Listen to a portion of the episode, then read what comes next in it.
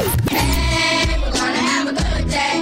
Morning Show on Mix 92.9. Good morning, Sean and Hannah with a Made My Day Monday. Every week we kick off uh, your Monday morning with a little bit of good news, something that makes you feel good. What's happened to you in these last couple days? Well, oh, last month, last week, whatever. That's just uh, somebody going out of their way to make you feel good. Well, Rose, three year old Rose, made our day this morning, and we have that video up at Mix929 official on our Instagram stories of her singing along to our station jingle. It's so good. What a smile on your face moment. Thank you for that, Rose. We appreciate it. 615 737 0929. Let us know what's made your day lately. This is Heather. Heather, good morning. uh, my my son had uh, recently put some oil in my car and spilled a little bit over, and my car was smoking. I stopped to get some gasoline, and there was a gentleman there.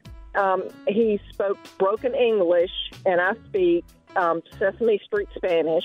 And uh, he was trying to let me know that the car was smoking and offered, between the two of us, we figured it out, popped the hood, and he said, Oh, it's just a little spillover. Don't worry about it. Love Aw, that. I love, yeah, I love that he helped you out. Yeah, like I said, I think Sesame Street Spanish. Which is so funny that, yeah, I know exactly what you mean when you say it's like just enough to kind of get the basics Yeah. covered, but not enough to have Yeah. a conversation.